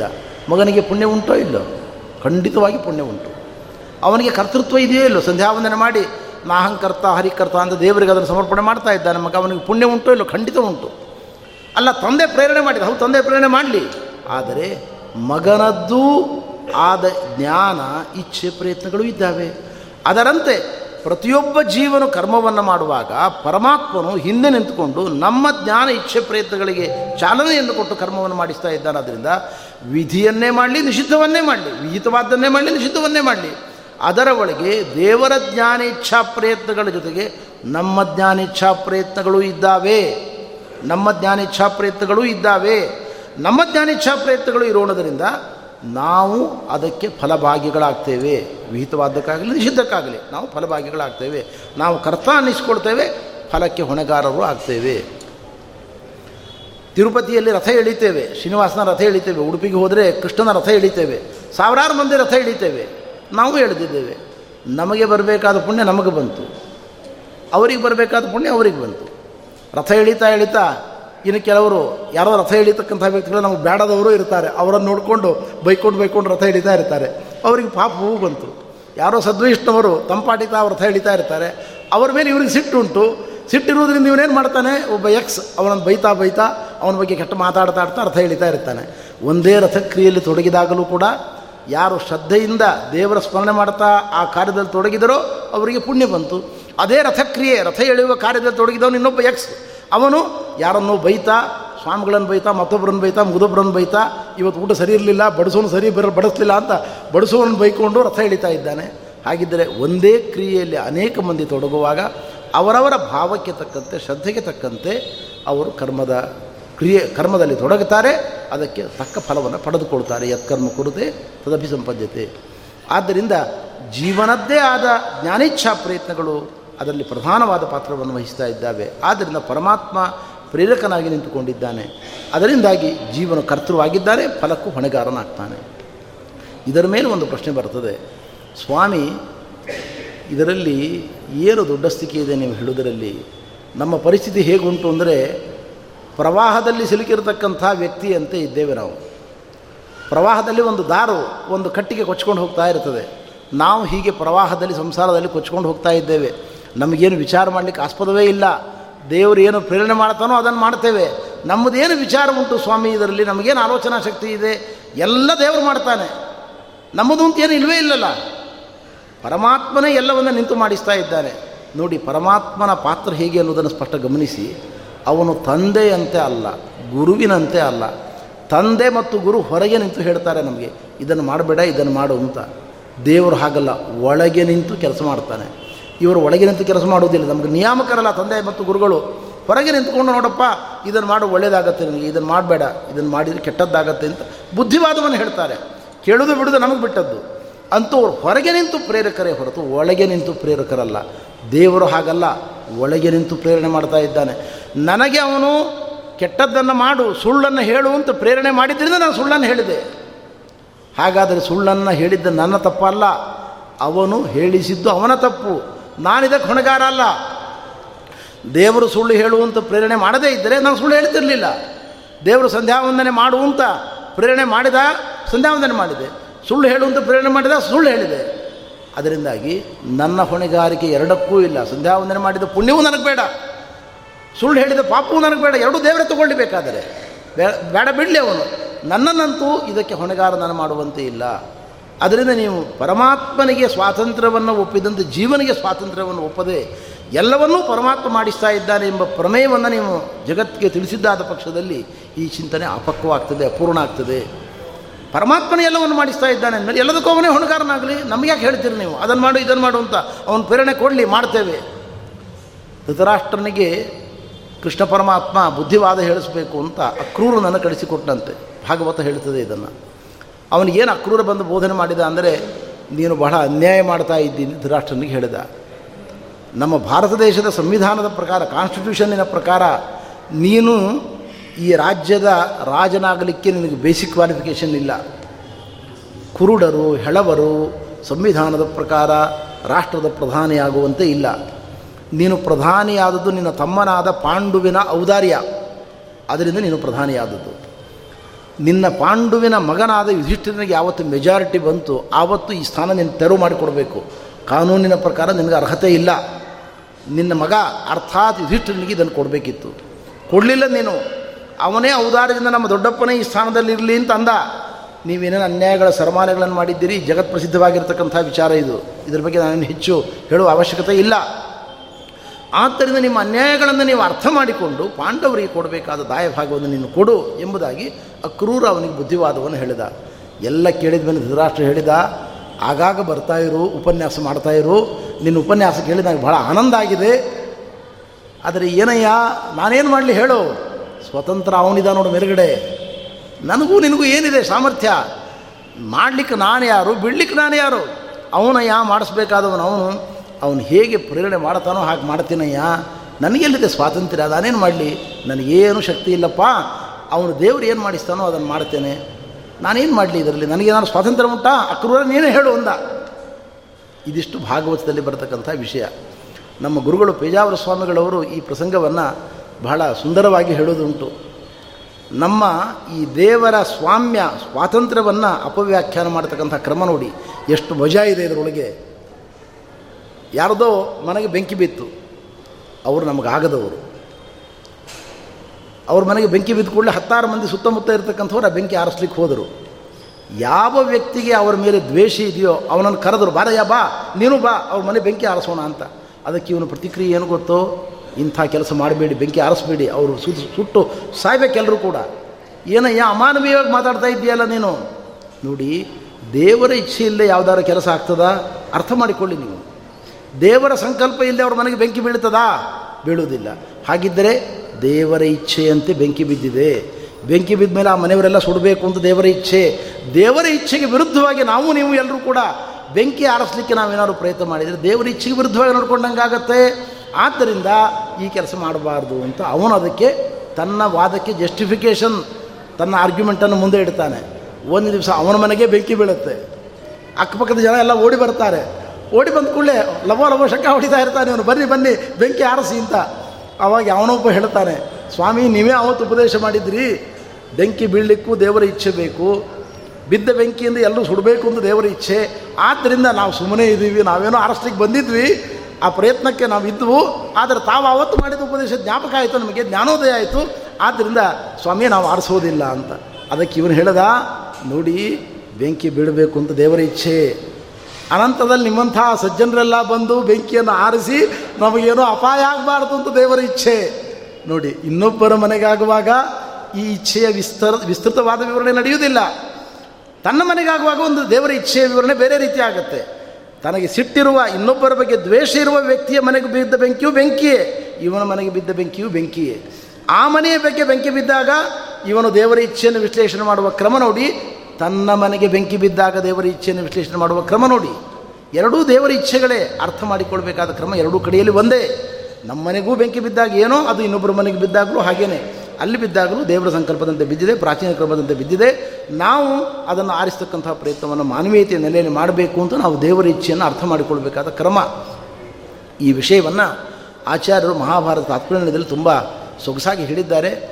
ನಾನು ಅದನ್ನು ಹೇಳಿ ಉಪಸಂಹಾರ ಮಾಡ್ತೇನೆ. ಆಚಾರ್ಯ ಹೇಳ್ತಾರೆ, ನಿಮ್ಮ ತಲೆಯಲ್ಲಿ ಒಂದು ಪ್ರಶ್ನೆ ಕೂತಿದೆ, ಎಲ್ಲವನ್ನೂ ದೇವರು ಮಾಡ್ತಾನೆ, ಎಲ್ಲವನ್ನೂ ದೇವರು ಮಾಡ್ತಾನೆ. ಎಲ್ಲವನ್ನೂ ದೇವರು ಮಾಡ್ತಾನೆ ಅನ್ನುವಾಗ ಒಂದು ಸ್ಪಷ್ಟ ತಿಳಿದುಕೊಳ್ಳಿ ಈ ಪ್ರಮೇಯವನ್ನು ಅಂತ ಹೇಳ್ತಾರೆ ಆಚಾರ್ಯರು.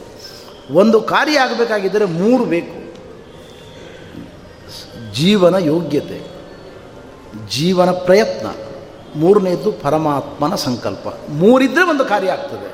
ಮೂರು ಸೇರಿಕೊಂಡಾಗ ಮಾತ್ರ ಕಾರ್ಯ ಆಗ್ತದೆ. ಒಂದರಿಂದಲೇ ಕಾರ್ಯ ಆಗುವುದಿಲ್ಲ, ಇದನ್ನು ಅರ್ಥ ಮಾಡಿಕೊಳ್ಳಿ.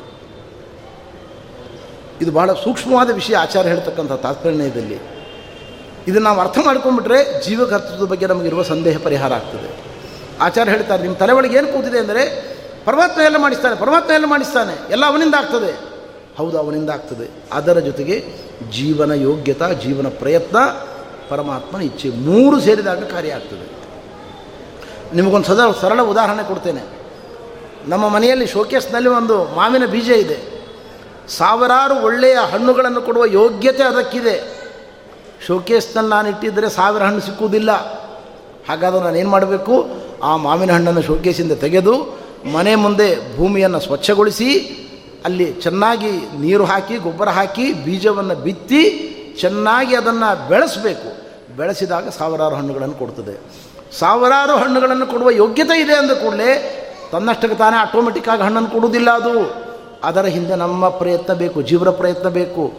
ಶೋಕೇಸ್ನಲ್ಲಿರುವ ಬೀಜವನ್ನು ತೆಗೆದು ಭೂಮಿಯಲ್ಲಿ ಉತ್ತಿ, ಬಿತ್ತಿ, ನೀರು ಹಾಕಿ, ಗೊಬ್ಬರ ಹಾಕಿ, ಚೆನ್ನಾಗಿ ಅದನ್ನು ಬೆಳೆಸುವ ಕಡೆಗಳಲ್ಲಿ ನಮ್ಮ ಪ್ರಯತ್ನ ಬೇಕು. ಹಾಗೆ ಪ್ರತಿಯೊಂದು ಕಾರ್ಯದಲ್ಲೂ ಕೂಡ ಜೀವನ ಯೋಗ್ಯತೆ ಬೇಕು ಅದಕ್ಕೆ, ಜೀವನ ಪ್ರಯತ್ನ ಬೇಕು, ಜೊತೆಗೆ ಭಗವಂತನ ಸಂಕಲ್ಪವೂ ಇರಬೇಕು. ಮೂರು ಸೇರಿಕೊಂಡರೆ ಕಾರ್ಯ ಆಗ್ತದೆ. ಭಾಗವತ ಇದನ್ನು ಬಹಳ ಸ್ಪಷ್ಟವಾಗಿ ಹೇಳ್ತದೆ ಏಕಾದಶ ಭಾಗವತ. ಮುದಿರ್ನ ಅಭೋವದ್ ವಿತದಸ್ಯ ಭಾವಯೇತಂತ ಜಯಂತಿಯ ಪ್ರಕರಣದಲ್ಲಿ ಬರ್ತಕ್ಕಂಥ ಮಾತು. ಎಲ್ಲದಕ್ಕೂ ಪರಮಾತ್ಮ ಹೊಣೆ ಅಂತ ಶಾಸ್ತ್ರಗಳು ಹೇಳ್ತವೆ, ಇದನ್ನು ಸರಿಯಾಗಿ ಅರ್ಥ ಮಾಡಿಕೊಳ್ಳಿ ಅಂತ ಹೇಳ್ತದೆ ಭಾಗವತ. ಏನದು? ಇದರ ರಹಸ್ಯ ಹೀಗಿದೆ ನೋಡಿ. ಗಾಳಿ, ಆಕಾಶ ಎಲ್ಲವೂ ನಮ್ಮ ಸಮ್ಮುಖದಲ್ಲಿ ಇದ್ದಾವೆ. ನಮ್ಮ ಒಳಗೂ ಇದ್ದಾವೆ, ನಮ್ಮ ಹೊರಗೂ ಇದ್ದಾವೆ. ಈ ಗಾಳಿ, ಆಕಾಶಗಳ ಕಾಲದ ನೆರವಿಲ್ಲದೆ ನಾವು ನೀವು ಯಾವ ಕೆಲಸವನ್ನು ಮಾಡಲಿಕ್ಕಾಗುವುದಿಲ್ಲ. ನಾನೀಗ ಪ್ರವಚನ ಮಾಡ್ತಾ ಇದ್ದೇನೆ. ಅದು ಈ ಸ್ಪೇಸ್ನಲ್ಲೇ ಮಾಡ್ತಾ ಇದ್ದೇನೆ, ಆಕಾಶದಲ್ಲೇ ಮಾತಾ ಮಾಡ್ತಾ ಇದ್ದೇನೆ, ಈ ಕಾಲದಲ್ಲಿ ಮಾಡ್ತಾ ಇದ್ದೇನೆ, ಈ ಗಾಳಿಯಲ್ಲಿ ಮಾತಾ, ಮಾಡ್ತಾ ಇದ್ದೇನೆ. ಇವೆಲ್ಲವೂ ಇದಕ್ಕೆ ಸಾಕ್ಷಿ, ಇವೆಲ್ಲವೂ ಇದಕ್ಕೆ ಕಾರಣ. ಇವುಗಳಿಲ್ಲದೆ ನನ್ನ ಕಾರ್ಯ ಆಗುವುದಿಲ್ಲ. ಇವುಗಳು ಹೊರಗೆ ಮಾತ್ರ ಇರುವುದಲ್ಲ, ನನ್ನ ಒಳಗೂ ಇದ್ದಾವೆ. ಇವುಗಳಿಲ್ಲದೆ ನನ್ನ ಒಳಗಿನ ಕಾರ್ಯವೂ ನಡೆಯುವುದಿಲ್ಲ, ಹೊರಗಿನ ಕಾರ್ಯವೂ ನಡೆಯುವುದಿಲ್ಲ. ಆದರೆ ಇವುಗಳಿಗೆ ಯಾವುದೇ ಪುಣ್ಯಕ್ಕಾಗಿ ಪಾಪಕ್ಕಾಗಲಿ ಇವುಗಳನ್ನು ಪಾತ್ರಧಾರಿಗಳನ್ನು ಮಾಡುವಂತೆ ಇಲ್ಲ. ಈ ಸ್ಪೇಸ್ನಲ್ಲೇ ನಾನು ಸಹಸ್ರನಾಮ ಪಾಲನೆ ಮಾಡಿದೆ. ಸ್ಪೇಸ್ಗೆ ಒಂದು ಸ್ವಲ್ಪ ಪುಣ್ಯ ಕೊಡ್ತೇನೆ ಅಂತ ದೇವರು ಹೇಳಿದರೆ ಬೇಡಯ್ಯ ಅಂತೀವಿ ನಾವು. ನನಗೆ ಅಷ್ಟೇ ಕೊಡು, ಅದು ಕೊಡಬೇಡ ಅಂತೀವಿ. ಇಲ್ಲೇ ಸೊಳ್ಳೆ ಹೊಡೆದಕ್ಕೊಂದೇ ಆ ಪಾಪ ಸ್ಪೇಸ್ಗಿಲ್ಲ, ಗಾಳಿಗಿಲ್ಲ, ಕಾಲಕ್ಕಿಲ್ಲ. ಅವುಗಳು ಎಲ್ಲದಕ್ಕೂ ಬೇಕು. ಅನಿವಾರ್ಯ. ಎಲ್ಲದಕ್ಕೂ ಬೇಕು. ಆದರೆ ಯಾವುದಕ್ಕೂ ಅವುಗಳು ಹೊಣೆಗಾರರಾಗುವುದಿಲ್ಲ. ಹಾಗೆ ಪರಮಾತ್ಮ ನಮ್ಮ ಪುಣ್ಯಕ್ಕೂ ಬೇಕು, ಪಾಪಕ್ಕೂ ಬೇಕು. ಎಲ್ಲದಕ್ಕೂ ನಮ್ಮ ಒಳಗೆ ಜ್ಞಾನ ಇಚ್ಛೆಗಳನ್ನು, ಸಹಜವಾದದ್ದನ್ನು ಚಾಲನೆಗೊಳಿಸಿ ಮಾಡಿಸ್ತಾನವನು ಆದ್ದರಿಂದ ಅವನು ಎಲ್ಲಕ್ಕೂ ಬೇಕು. ಆದರೆ ಫಲಕ್ಕೆ ಮಾತ್ರ ಅವನು ಹೊಣೆಗಾರನಾಗುವುದಿಲ್ಲ. ಇದನ್ನು ಇನ್ನೊಂದು ಭಾಷೆಯಲ್ಲಿ ಹೇಳುವುದಾದರೆ ನಿಮಗೆ ಜಗನ್ನಾಥದಾಸರು ತುಂಬ ಸರಳವಾಗಿ ಹರಿಕಥಾಮಸಾರದಲ್ಲಿ ಹೇಳ್ತಾರೆ. ತಂದೆ ತೊಡೆಯ ಮೇಲೆ ಪುಟ್ಟ ಮಗುವನ್ನು ಕೂಡಿಸಿಕೊಂಡು ಅಕ್ಷರಗಳನ್ನು ಬರೆಸ್ತಾನೆ. ಅಕ್ಷರ ಬರೆಸುವ ಕ್ರಿಯೆಯಲ್ಲಿ ತಂದೆಯೂ ಸೇರಿದ್ದಾನೆ, ಮಗನೂ ಸೇರಿದ್ದಾನೆ. ಇದರ ಫಲ ಯಾರಿಗೆ? ಮಗನಿಗೆ, ತಂದೆಗಲ್ಲ. ಯಾಕೆಂದರೆ ತಂದೆ ಅಕ್ಷರ ಬರೆಸುವ ಕ್ರಿಯೆಯಲ್ಲಿ ತೊಡಗುವುದಕ್ಕಿಂತ ಮುಂಚೆಯೇ ಅವನಿಗೆ ಅಕ್ಷರಗಳ ಜ್ಞಾನ ಉಂಟು ಅರಿವು ಉಂಟು ಅವನಿಗೆ. ಹಾಗಿದ್ರೆ ತಂದೆಯ ಪ್ರವೃತ್ತಿ ಯಾಕೆ? ಮಗನಿಗೆ ಅಕ್ಷರಗಳ ಜ್ಞಾನೋದಯವಾಗಲಿ ಅಂತ. ತನಗಾಗಿ ಅಲ್ಲ. ಹಾಗೆ ದೇವರು ಪ್ರತಿಯೊಬ್ಬ ಜೀವನ ಒಳಗೆ ಇದ್ದುಕೊಂಡು ಪುಣ್ಯ ಕರ್ಮಗಳನ್ನು ಮಾಡಿಸಿ, ಉನ್ನತಿಯನ್ನು, ಪಾಪ ಕಾರ್ಯವನ್ನು ಮಾಡಿ, ಮಾಡಿಸಿ ಅವರ ಕಡೆಗೆ ಅವನತಿಯನ್ನು ಕೊಟ್ಟು ಆ ಪೆಟ್ಟಿನಿಂದ ಜೀವ ಮತ್ತೆ ಪುನಃ ಇಂಥ ಪಾಪ ಕಾರ್ಯಗಳನ್ನು ಮಾಡಬಾರದು ಎಂಬ ಪ್ರೇರಣೆ ದೊರಕಿಸಿ ಕೊಟ್ಟು ಅವನಿಗೆ ಸನ್ಮಾರ್ಗದಲ್ಲಿ ಕರೆದುಕೊಂಡು ಹೋಗ್ತಾ ಇದ್ದಾನೆ. ಇದಕ್ಕೆ ಪ್ರಧಾನ ಪಾತ್ರವನ್ನು ವಹಿಸ್ತಕ್ಕಂಥದ್ದು ಯೋಗ್ಯತೆ.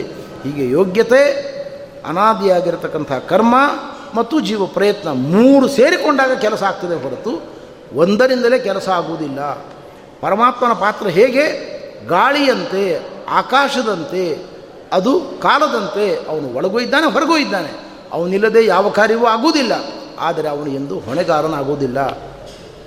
ಎಲ್ಲವೂ ಎಲ್ಲ ಫಲವನ್ನು ಪುಣ್ಯಕರ್ಮಗಳಿಂದ ದೊರಕಬಹುದಾದ ಎಲ್ಲ ಆನಂದವನ್ನು ನಿತ್ಯದಲ್ಲೂ ಹೊಂದಿದ್ದಾನೆ ಅವನು. ಆದ್ದರಿಂದ ಅವನು ನಮ್ಮ ಕ್ರಿಯೆ ಒಳಗೆ ತೊಡಗತಕ್ಕಂಥದ್ದರ ಉದ್ದೇಶ ನಮಗದರಿಂದ ಲಾಭ ಆಗಲಿ ಅಂತಲೇ ಹೊರತು ಅವನಿಗಾಗಿ ಅಲ್ಲ. ಇದನ್ನು ಸೂತ್ರಕಾರರು ನ ಪ್ರಯೋಜನವತ್ವಾತ್ ಎಂಬ ಸೂತ್ರದಲ್ಲಿ ಪ್ರಮೇಯವನ್ನು ಹೇಳಿದ್ದಾರೆ. ನೋಡಿ, ಸರಳವಾಗಿ ನಮಗೆ ಅರ್ಥ ಆಗುವಂತೆ ಹೇಳುವುದಾದರೆ, ಪುರಂದರದಾಸರು, ವಿಜಯರಾಯರು, ಟಿಕಾರಾಯರು, ವ್ಯಾಸರಾಜರು, ವಾದಿರಾಜರು ತುಂಬ ಗ್ರಂಥಗಳನ್ನು ಬರೆದಿಟ್ಟರು ಅವರಿಗೆ ದೇವರ ಸಾಕ್ಷಾತ್ಕಾರ ಆಗಿದೆ. ಮೋಕ್ಷ ನಿಶ್ಚಿತ. ಒಂದು ಪಕ್ಷ ಈ ಗ್ರಂಥಗಳನ್ನು ಬರೀದೇ ಇದ್ದರೆ ಮೋಕ್ಷ ಆಗುವುದಿಲ್ಲ ಅಂತೇನೂ ಇಲ್ಲ ಅವರಿಗೆ. ಅವರಿಗೆ ಮೋಕ್ಷ ನಿಶ್ಚಿತವಾದದ್ದು.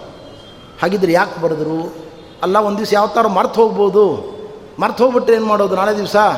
ಅದಕ್ಕೆ ಸ್ವಲ್ಪ ನೋಟ್ಸ್ ಮಾಡಿಟ್ಕೊಂಡ್ಬಿಡೋಣ ಯಾವತ್ತಾರು ಮರ್ತು ಉಪಯೋಗ ಆಗುತ್ತೆ ಅಂತ ಬರೆದರು. ಹಾಗಲ್ಲ. ಅವರು ಅವರಿಗೆ ಮರವಿಲ್ಲ. ಅಷ್ಟು ಶುದ್ಧವಾದ ಜ್ಞಾನವುಳ್ಳವರವರು.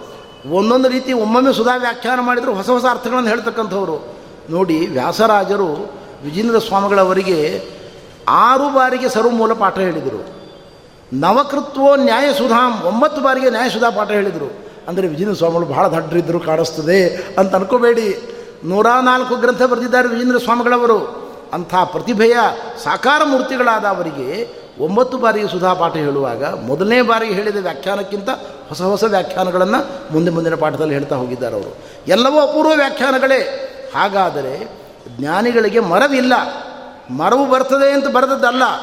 ನಮ್ಮ ನಿಮ್ಮಂಥ ವ್ಯಕ್ತಿಗಳು ಅದನ್ನು ಓದಿ ಉದ್ಧಾರ ಆಗಲಿ ಅಂತ ಬರೆದದ್ದು. ಹಾಗಿದ್ದರೆ ಸಾವಿರಾರು ಪುಟಗಳ ಗ್ರಂಥಗಳನ್ನು ಅವರು ಬರೆದದ್ದು ಸ್ವಪ್ರಯೋಜನಕ್ಕಾಗಿ ಅಲ್ಲ. ತಮಗೋಸ್ಕರ ಬರೆದದ್ದಲ್ಲ. ಮತ್ತು ಯಾರಿಗೋಸ್ಕರ ಬರೆದದ್ದು? ನಮ್ಮ ನಿಮ್ಮಂಥ ವ್ಯಕ್ತಿಗಳು ಓದಿ ಉದ್ಧಾರ ಆಗಬೇಕು ಅನ್ನುವ ಕೇವಲ ಕರುಣೆಯಿಂದ ಪ್ರವೃತ್ತಿ ಇದು.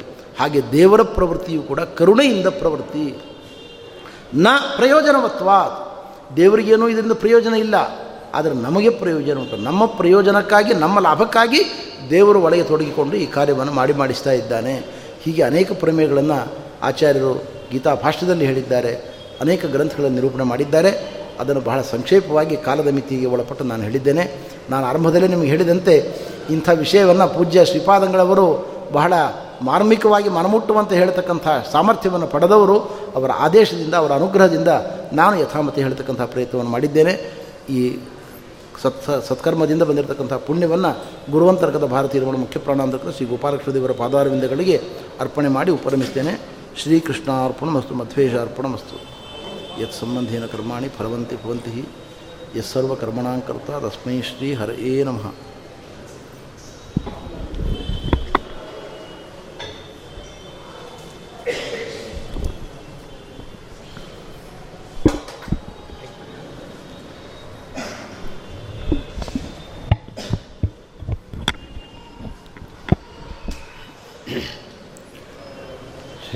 श्रीगुरुभ्यो नमः हरिः ओम् आपादमूल्यपर्यन्तं गुरूणामाकृतिं स्मरेत् तेन विघ्नाः प्रणश्यन्ति सिद्ध्यन्ति च मनोरथाः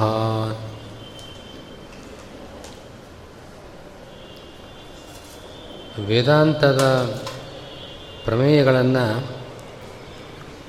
ಉಪನ್ಯಾಸ ಮಾಡೋದು ಬಹಳ ಕಷ್ಟ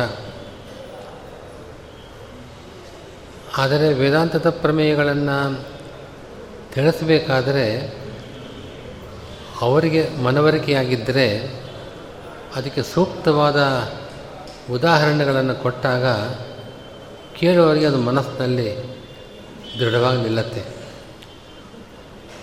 ಯಾವುದೇ ಉದಾಹರಣೆಗಳನ್ನು ಕೊಡದೆ ಅರ್ಥ ಮಾಡ್ಕೊಳ್ಳೋದಕ್ಕೆ ಬೇಕಾದ ದೃಷ್ಟಾಂತಗಳನ್ನು ಕೊಡದೇ ಶುಷ್ಕವಾಗಿ ವೇದ, ಉಪನಿಷತ್ತು ಎಲ್ಲ ವಾಕ್ಯಗಳನ್ನು ಪುಂಖಾನುಪುಂಖವಾಗಿ ಪ್ರವಚನ ಮಾಡೋರು ಹೇಳ್ತಾ ಇದ್ದರೆ ಏನೂ ಅರ್ಥವಾಗೋದಿಲ್ಲ.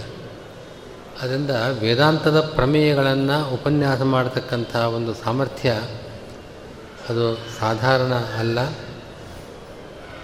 ಹಾಗೆ ಈ ದಿವಸ ಈ ಜೀವಕರ್ತೃತ್ವ ವಿಷಯದಲ್ಲಿ ಮಾಡಿರ್ತಕ್ಕಂಥ ಉಪನ್ಯಾಸ ಅದು ತುಂಬ ಕ್ಲಿಷ್ಟವಾದ ಉಪನ್ಯಾಸ, ಕ್ಲಿಷ್ಟವಾದ ವಿಷಯ.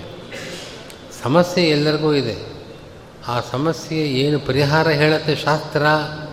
ಶಾಸ್ತ್ರದ ಮಾತುಗಳನ್ನು ಹಾಗೇ ಪುನರುಕ್ತಿ, ಪುನರುಚ್ಚಾರ ಮಾಡಿದ್ದರಿಂದ ಏನು ಮನಸ್ಸಿಗೆ ಬರೋದಿಲ್ಲ.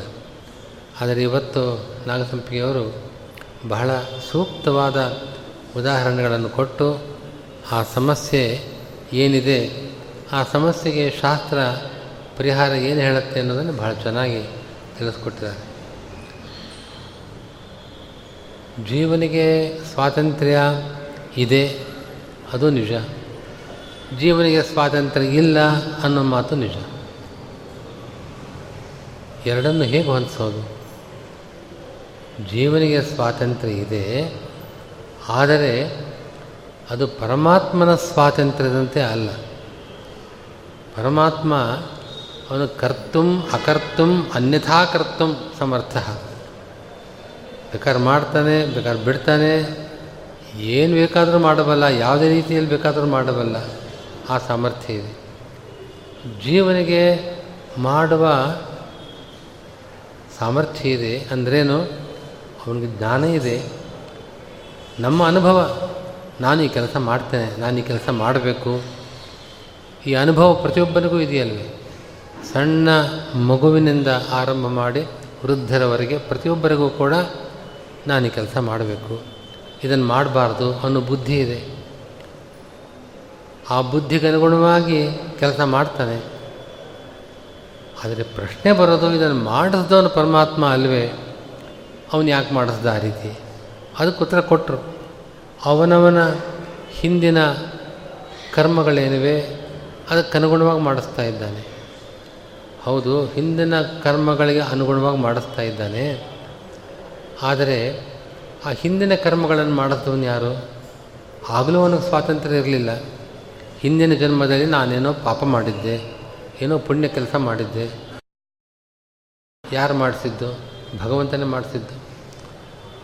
ಆ ಹಿಂದಿನ ಜನ್ಮದಲ್ಲೂ ಕೂಡ ಅದರ ಹಿಂದಿನ ಜನ್ಮಕ್ಕೆ ಜನ್ಮದಲ್ಲಿ ಮಾಡಿದ ಕರ್ಮಗಳಿಗನುಸಾರವಾಗಿ ಮಾಡಿಸಿದ್ದಾನೆ. ನಾವು ಎಷ್ಟು ಎಷ್ಟು ಹಿಂದಕ್ಕೆ ಹೋದರೂ ಕೂಡ ಎಲ್ಲ ಸಂದರ್ಭಗಳಲ್ಲೂ ಕೂಡ ಭಗವಂತನೇ ನಮ್ಮಿಂದ ಮಾಡ್ತಿದ್ದನು ನಮಗೇನು ಸ್ವಾತಂತ್ರ್ಯ ಇರಲಿಲ್ಲ. ಹಾಗಿದ್ದ ಮೇಲೆ ಜೀವನನ್ನು ಹೊಣೆಗಾರನನ್ನಾಗಿ ಮಾಡೋದು ಯಾತಕ್ಕೆ ಅನ್ನೋದು ಮುಖ್ಯವಾದ ಪ್ರಶ್ನೆ. ಅಥವಾ ಭಗವಂತನಿಗೆ ಎಷ್ಟು ಸಾಮರ್ಥ್ಯ ಇದೆ? ಅವನ ಸಾಮರ್ಥ್ಯಕ್ಕೆ ಅದು ನಮ್ಮ ಬುದ್ಧಿಗೆ ನಿಲ್ಕೋದೇ ಅಲ್ಲ. ಏನು ಬೇಕಾದರೂ ಮಾಡಬಲ್ಲ ಹಾಗಿದ್ದ ಪಕ್ಷದಲ್ಲಿ ನಾವೇನೋ ಹಿಂದಿನ ಜನ್ಮದಲ್ಲಿ ತಪ್ಪು ಕೆಲಸ ಮಾಡಿದ್ವು. ಆದರೆ ಭಗವಂತ ನಮ್ಮ ಮೇಲೆ ಕರುಣೆ ತೋರಿ ಅದರ ಫಲವನ್ನು ಕೊಡದೆ ನಮ್ಮನ್ನು ಒಳ್ಳೆಯ ಕೆಲಸ ಹಿಂದಿನ ಜನ್ಮದಲ್ಲೇನೋ ಈ ಈ ಜೀವ ತಪ್ಪು ಮಾಡಿದ್ದ. ಪಾಪ ಅವನಿಗೆ ಒಳ್ಳೆ ಸದ್ಗತಿ ಆಗಲಿ, ಮೋಕ್ಷ ಸಿಗಲಿ ಅಂತ ಒಳ್ಳೆ ಕೆಲಸಗಳನ್ನೇ ಮಾಡಿಸ್ಲಿ. ಆ ಕರ್ಮಗಳನ್ನು ಬಿಟ್ಬಿಡಲಿ. ಆ ಕರ್ಮಗಳ ಫಲ ಕೊಡಬೇಕು ಅಂತೇನು. ಹೀಗೆ ನಾನಾ ರೀತಿಯಾಗಿ ಭಗವಂತನ ಮೇಲೆ ಆಕ್ಷೇಪಗಳನ್ನು ಮಾಡೋದಕ್ಕೆ ಸಾಧ್ಯತೆ ಇದೆ. ಎಷ್ಟೋ ಸಂದರ್ಭಗಳಲ್ಲಿ ನಮ್ಮ ಬುದ್ಧಿಗೆ ಇದಕ್ಕೆ ಸರಿಯಾದ ಪರಿಹಾರ ಸಿಗೋದಿಲ್ಲ ಅನ್ನೋರು ಇದ್ದಾರೆ. ಆದರೆ ಒಂದು ಶಾಸ್ತ್ರದಲ್ಲಿ ಹೇಳ್ತಕ್ಕಂಥದ್ದು, ಭಗವಂತ ಅವನು ಅವನು ವೇದದಲ್ಲಿ ಏನು ಹೇಳಿದೆ, ವೇದ ಅನ್ನೋದು ಭಗವಂತನ ಒಂದು ಸಂವಿಧಾನ. ನಮಗೆ ಹೇಗೆ ಒಂದು, ನಮಗೆ ಒಂದು ಈ ದೇಶ ಈ ಕ್ರಮದಲ್ಲಿ ಇರಬೇಕು ಅಂತ ಹೇಳಿ ಒಂದು ಸಂವಿಧಾನ, ಒಂದು ಕಾನ್ಸ್ಟಿಟ್ಯೂಷನ್ ಇರುತ್ತೆ. ಹಿಂದಿನ ಕಾಲದಲ್ಲಿ ರಾಜರಿದ್ದರು ಅವನೇ ಸಾರ್ವಭೌಮ. ಅವನೇ ಒಂದು ತನ್ನ ದೇಶದ ಪ್ರಜೆಗಳು ಚೆನ್ನಾಗಿರಬೇಕು ಅನ್ನೋದಕ್ಕೋಸ್ಕರವಾಗಿ ಒಂದು ಯಾವುದೋ ಒಂದು ಈ ರೀತಿ ನಡೆದರೆ ಇಂತಹ ಫಲ ಕೊಡಬೇಕು, ಶಿಕ್ಷೆ ಕೊಡಬೇಕು ಅಥವಾ ಅವರಿಗೆ ಸಮ್ಮಾನ ಆಗಬೇಕು, ಎಲ್ಲ ಒಂದು ಕ್ರಮವನ್ನು ತಾನೇ ಮಾಡಿದ್ದಾನೆ. ಅದನ್ನು ಮಾಡದ ಮೇಲೆ ಅದನ್ನು ಅದರಂತೆ ಅವನು ನಡೀತಾನೆ. ರಾಜನಿಗೆ ಸ್ವಾತಂತ್ರ್ಯ ಇದೆ. ತಾನು ಮಾಡಿದ್ದನ್ನು ತಾನೇ ಬದಲಾಯಿಸಬಲ್ಲ. ಆದರೆ ಆ ರಾಜ ನಿಷ್ಪಕ್ಷಪಾತವಾಗಿ ನಡೆದಿದ್ದಾನೆ ಅಂತಾಗಬೇಕಾದರೆ ಅವನು ತಾನೇ ಮಾಡಿದ ಆ ಸಂವಿಧಾನವನ್ನು ಅನುಸರಿಸಿ ಕೊಡ್ತಾನೆ ಹೊರತಾಗಿ ಒಂದೊಂದು ದಿವಸ ತನ್ನ ಈ ದಿವಸ ಈ ರೀತಿ ನನಗೆ ಅನ್ನಿಸ್ತು, ಈ ರೀತಿ ಮಾಡ್ತೇನೆ, ನಾಳೆ ಇನ್ನೊಂದು ರೀತಿ ಮಾಡ್ತೇನೆ ಅಂತಂದರೆ ಅವನನ್ನು ಯಾರೂ ಕೂಡ ಅವನ ಪ್ರಾಮಾಣಿಕ ಅಂತೂ ಒಪ್ಪೋದಿಲ್ಲ, ಅವನು ದೇಶಕ್ಕೆ ಹಿತ ಮಾಡುವವನು ಅಂತ ಒಪ್ಪೋದಿಲ್ಲ. ಹಾಗೆ ಭಗವಂತನ ಸಂವಿಧಾನ ಅಂದರೆ ವೇದಗಳು. ವೇದದಲ್ಲಿ ಹೀಗಿದೆ, ಇಂತಹ ಕರ್ಮವನ್ನು ಮಾಡಿದರೆ ಈ ಫಲ ಕೊಡಬೇಕು. ಅವರವರ ಜೀವನಿಗೆ ಒಂದೊಂದು ಯೋಗ್ಯತೆ ಇರುತ್ತೆ. ಆ ಜೀವನ ಯೋಗ್ಯತೆಯನ್ನು ಭಗವಂತ ಮಾಡಿದ್ದಲ್ಲ. ಭಗವಂತ ಎಷ್ಟು ಅನಾದಿ ಕಾಲದಿಂದಿದ್ದಾನೋ, ಜೀವನೂ ಅನಾದಿ ಕಾಲದಿಂದಿದ್ದಾನೆ, ಅವರ ಯೋಗ್ಯತೆಯೂ ಅನಾದಿ ಕಾಲದಿಂದಿದೆ. ಅದಕ್ಕನುಗುಣವಾಗಿ ಭಗವಂತ ಕರ್ಮಗಳನ್ನು ಮಾಡಿಸ್ತಾನೆ ಅಂತ ಹೇಳಿದಾಗ ಯಾವ ಭಗವಂತನಿಗೆ ಕ್ರೌರ್ಯ, ಯಾರನ್ನೋ ಕಂಡ್ರೆ ಪಕ್ಷಪಾತ, ಹೀಗೆ ಅವನ ಮೇಲೆ ಆಕ್ಷೇಪಣೆಗಳನ್ನು ಮಾಡೋದಕ್ಕೆ ಸಾಧ್ಯವಿಲ್ಲ. ಆಚಾರ್ಯರು ತಾತ್ಪರ್ಯದಲ್ಲಿ ಹಾಗೆ ಹೇಳ್ತಾರೆ, ಸ್ವಭಾವಾಖ್ಯ ಯೋಗ್ಯತಾಯ ಹಠಾಖ್ಯ ಅಂತ. ಅದಕ್ಕೆ ಹಠ ಅಂತಂದರೆ ನಮ್ಮ ನಾವಿಲ್ಲಿ ಹೇಳ್ತೇವೆ ಹಠಮಾರಿಂದ ಅದಲ್ಲ, ಅದೊಂದು ಪಾರಿಭಾಷಿಕವಾದ ಪದ ಅದು. ಜೀವನ ಸ್ವಭಾವ, ಜೀವನ ಯೋಗ್ಯತೆ, ಅದು ಅನಾದಿ ಕಾಲದಿಂದ ಜೀವ ಹುಟ್ಟಿಲ್ಲ. ಜೀವ ಹೊಸದಾಗ ಸೃಷ್ಟಿಯಾಗಿಲ್ಲ. ಅವನಿಗೆದ್ದು ಶರೀರ ಬರುತ್ತೆ ಹೊರತಾಗಿ ಜೀವ ಸ್ವರೂಪ ಅದು ಯಾವ ಕಾಲದಿಂದ ಇದೆ ಅಂತಂದಕ್ಕೆ ಆದಿಯೇ ಇಲ್ಲ. ಹೀಗೆ ಅನಾದಿ ಕಾಲದಿಂದ ತನ್ನ ತನ್ನ ಯೋಗ್ಯತೆಗೆ ಅನುಗುಣವಾಗಿ ಜೀವ ಸಾತ್ವಿಕ ಕರ್ಮಗಳನ್ನು, ತಾಮಸ ಕರ್ಮಗಳನ್ನು ಮಾಡ್ತಾನೆ. ಆಯಾಯ ಕರ್ಮಗಳಿಗೆ ಅನುಸಾರವಾಗಿ ಫಲ ಕೊಡಬೇಕು ಅನ್ನೋದು ಭಗವಂತನದ್ದೇ ಒಂದು ಸಂವಿಧಾನ. ಅದಕ್ಕನುಗುಣವಾಗಿ ಕೊಡ್ತಾ ಇದ್ದಾನೆ. ಆದ್ದರಿಂದ ಜೀವನಿಗೆ ಒಂದು ತಾನು ಈ ಕೆಲಸ ಮಾಡ್ತಾ ಇದ್ದೇನೆ, ಹೀಗೆ ಮಾಡಬೇಕು ಅಂತನ್ನೋ ಒಂದು ತಿಳುವಳಿಕೆ ಇದೆ. ಅದು ಕರ್ತೃತ್ವವಿದೆ ಅನ್ನೋದಕ್ಕೆ ನಮಗೆ ನಮ್ಮ ಅನುಭವ, ಅನುಭವನೇ ಪ್ರಮಾಣ. ಮತ್ತು ಜೀವನಿಗೆ ಕರ್ತೃತ್ವ ಅನ್ನೋದು ಸ್ವತಂತ್ರವಲ್ಲ. ಅಂದ ಅರ್ಥ ಏನು? ಭಗವಂತ ಅವನ ಪೂರ್ವ ಪೂರ್ವ ಕರ್ಮಗಳಿಗೆ ಅನುಸಾರವಾಗಿ ಅವನಿಂದ ಕರ್ಮಗಳನ್ನು ಮಾಡಿಸ್ತಾನೆ, ಫಲವನ್ನು ಕೊಡ್ತಾನೆ. ಸಜ್ಜೀವರಿಗೆ ಸತ್ಕರ್ಮಗಳನ್ನು ಮಾಡಿಸ್ತಾನೆ, ಫಲ ಕೊಡ್ತಾನೆ.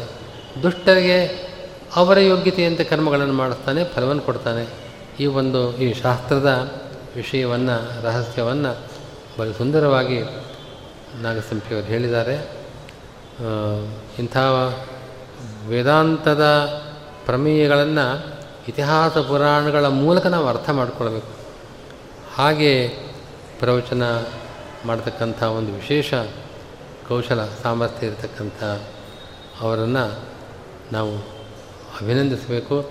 ಇಂಥ ಉಪನ್ಯಾಸಗಳಿಗೆ ನೀವೆಲ್ಲ ಬಂದು ಅಂಥ ಪ್ರವಚನವನ್ನು ಕೇಳಿ ವಿಶೇಷ ಪ್ರಯೋಜನವನ್ನು ಪಡೆಯಬೇಕು ಅಂತ ತಿಳಿಸ್ತಾ ಇದ್ದೇನೆ.